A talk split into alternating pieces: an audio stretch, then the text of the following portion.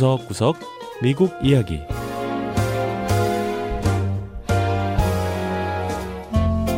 미국 곳곳의 다양한 모습과 진솔한 미국인의 이야기를 전해드리는 구석구석 미국 이야기 김현숙입니다. 도널드 트럼프 대통령이 루스베이더 긴즈버그 대법관의 후임으로 여성인 에이미 코니 베럿 판사를 지명했습니다.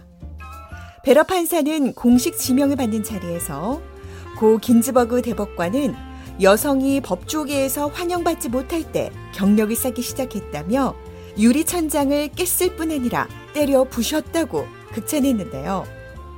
보이지 않는 성차별을 일컫는 유리 천장은 법조계뿐 아니라 사회 여러 분야에서 깨지고 있습니다. 하지만 유독 건축업계만큼은 여전히 남성이 장악하고 있는데요. 건축업계의 유리 천장을 깨기 위해 도전장을 내민 여성을 만나보시죠. 첫 번째 이야기, 유리 천장을 깨고 있는 여성 건축업자.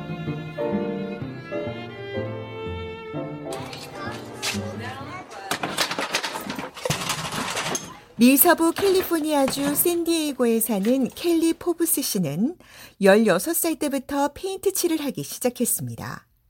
이후 10년간 이 분야에 종사하면서 켈리 씨는 건축업계에서 여성으로서 살아남기가 얼마나 힘든지 체감할 수 있었는데요. 미국 노동통계국에 따르면 건축업계 종사자 가운데 남성이 차지하는 비율은 90%에 달하고 임금도 여성보다 남성이 훨씬 더 많이 받습니다. Like I was going to people's houses, doing the whole entire job, getting the paint, like doing the job. 켈리 씨는 고객의 집에 가 페인트 칠과 관련된 작업을 혼자서 다 해냈다고 하는데요. 하지만 시간당 보수는 14달러에 그쳤다고 합니다. 동료 남자 직원들은 시간당 25달러에서 30달러를 받았는데 말이죠.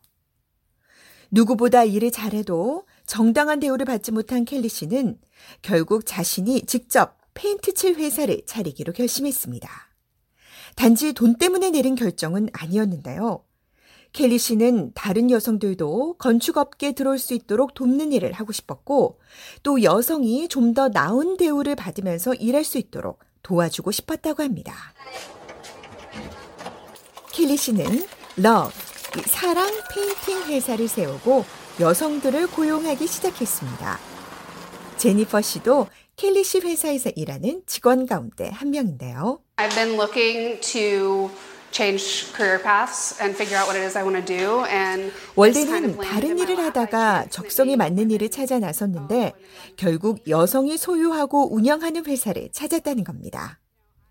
제니퍼 씨는 경영을 전공해 학위를 받았지만 사무실에만 앉아 있는 일은 싫었다고 하는데요. 뭔가 손으로 만들고 창의적이고 다른 사람들과 함께하는 일을 하고 싶었던 겁니다. 그리고 지금 하는 이 페인트 칠이야말로 자신이 생각하던 바로 그 일이라고 했습니다. 켈리 씨는 페인트 칠이 육체적으로는 힘든 일이라고 했습니다. 하지만 창의력과 자유를 중요하게 여기기에 페인트 칠은 즐거운 작업이라고 했습니다. Even if you were to like look at this ceiling here, like none of these lines are straight. They're all wobbly. So it's like 켈리 씨는 자신이 작업한 천장을 보여주며 그 어떤 선 하나도 직선으로 그은 게 없고 모두 다 기울어져 있다고 설명했는데요. 이런 점은 여성스러운 기교로 탄생했고 또 색감 역시 직감적이라고 했습니다. 켈리 씨는 자신에게 일을 의뢰하는 대부분의 고객이 그렇지만 특히 어린 자녀들이 있는 부모들은 여성이 집에 와서 일하는 데 대해 편안함을 느낀다고 했는데요. 이때까지 자신의 작업에 불만을 표한 고객은 한 명도 없다고 했습니다. 지난 3월 중순 미국에서 신종 코로나 바이러스가 확산하면서 경기가 나쁘지만 켈리 씨 임금은 과거보다 더 올랐다고 하는데요. 현재 시간당 20달러를 받으며 일을 한다고 했습니다.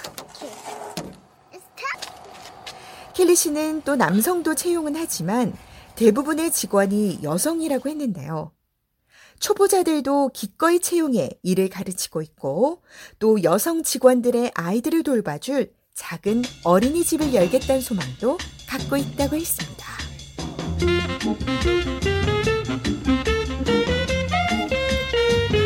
두 번째 이야기, LA 노숙자들이 찾아가는 교회. 미 서부의 대도시 로스앤젤레스에는 스키드로우라는 대규모 노숙자 지역이 있습니다. 원래도 많은 노숙자로 넘쳤던 이곳은 신종 코로나 바이러스 사태가 시작된 이후 더 많은 사람이 몰리기 시작했는데요. 이들을 골칫거리로 생각하기보다는 이들을 직접 찾아가 현장에서 함께 예배드리는 목사가 있습니다. 큐 잔마리 목사는 로우 교회의 담임 목사로 지난 14년간 노숙자들을 섬기고 있습니다. 매주 금요일 밤마다 LA의 6만 6천 명 노숙자 가운데 일부가 집으로 삼고 있는 스키드로우 중심가를 찾아 설교를 하는데요. We come out and we feed people. 큐 목사는 매주 이곳에 와서 우선 영혼의 양식인 하나님의 말씀을 먼저 전하고 이후 육체의 양식이 되는 무료 급식을 한다고 했습니다. 노숙자가 함께 예배를 드리든 안 드리든 상관없이 먹을 것을 나눠준다는데요. 노숙자들에겐 금요일 밤이 기다려지는 시간이 될 수밖에 없습니다. LA 당국은 임대료는 치솟는 데 비해 임금은 정체되면서 노숙자들이 늘고 있다고 했는데요. 노숙자들이 거주할 수 있는 임대주택을 위해 50만 달러의 추가 지원이 필요하다고 말하고 있습니다. 특히 코로나 대유행으로 직장을 잃은 사람이 많아지면서 상황이 더 나빠졌는데요. 코로나 사태가 시작된 이후 지역 당국이 6천 명에게 집을 제공했지만 수천 명의 노숙자가 여전히 거리에서 생활하고 있다고 했습니다. 노숙자 쉼터에서 생활하는 케빈 씨 역시 금요일 거리 예배 현장을 찾았습니다. There's a lot of good people down here, but it's like the has-beens, the. 노숙자들 가운데도 물론 좋은 사람이 많지만 조직 폭력 단원 출신이나 매춘부, 성매매 알선업자, 가석방이나 집행유예된 사람들도 있다는 겁니다. 이들은 대부분 가족으로부터 잊혀졌고 결국엔 노숙자로 전락하게 됐다고 했습니다. 로우 교회의 케이오 앤더슨 음악 목사 역시 원래 가수였지만 막대한 병원비를 감당하지 못해 노숙자로 한때 지냈는데 그 경험은 인생을 바꾸는 시간이었다고 했습니다. This is the only place where I can say the people are authentic, they are real, they are in your face, right? 앤더슨 목사는 이곳에 있는 노숙자들도 알고 보면 다들 가식이 없이 진실되고 다정한 사람들이라는 겁니다. 또한 그 누구보다 남에게 베풀기 좋아한다며 LA의 가장 가난한 곳에서 가장 베풀기를 좋아하는 사람들을 만났었다고 했습니다. 이 노숙자들 가운데는 흑인이 다른 인종보다 4배가량 많은데요. 거리에서 험하게 사는 사람들이 대부분이라고 합니다. 큐 목사는 이런 상황은 오랜 시간을 거슬러 올라가는 구조적인 문제에서 비롯됐다고 했습니다.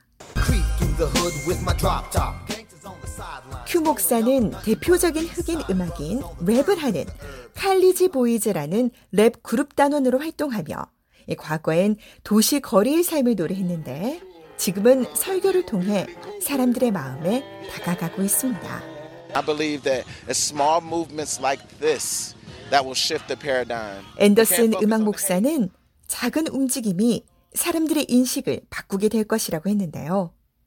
증오나 정치에 집중하기보다 바로 지금 내가 있는 곳에서 내가 마주하는 사람들에게 집중할 때 변화가 올 것이라고 했습니다. 이 노숙자 신분에 코로나 사태까지 더해져 어쩌면 가장 절망적이라고 할 수 있는 이곳에서도 이렇게 희망은 전해지고 있습니다.